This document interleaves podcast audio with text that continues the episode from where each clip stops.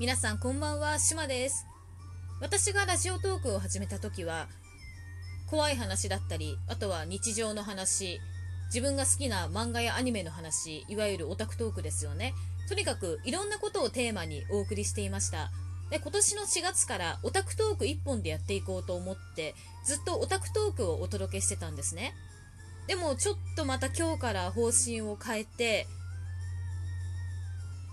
実話怪談か、本当にあった怖い話、要はホラーですよね。ホラーをテーマにお届けしていこうかなって思ってます。それに伴って、私が今まで投稿した怖い話以外の音声データを全部削除いたしました。いいねをくださった皆さん、本当にありがとうございました。すごく嬉しかったです。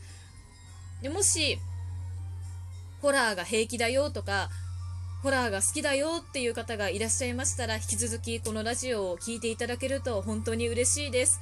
これからもよろしくお願いいたします。島でした。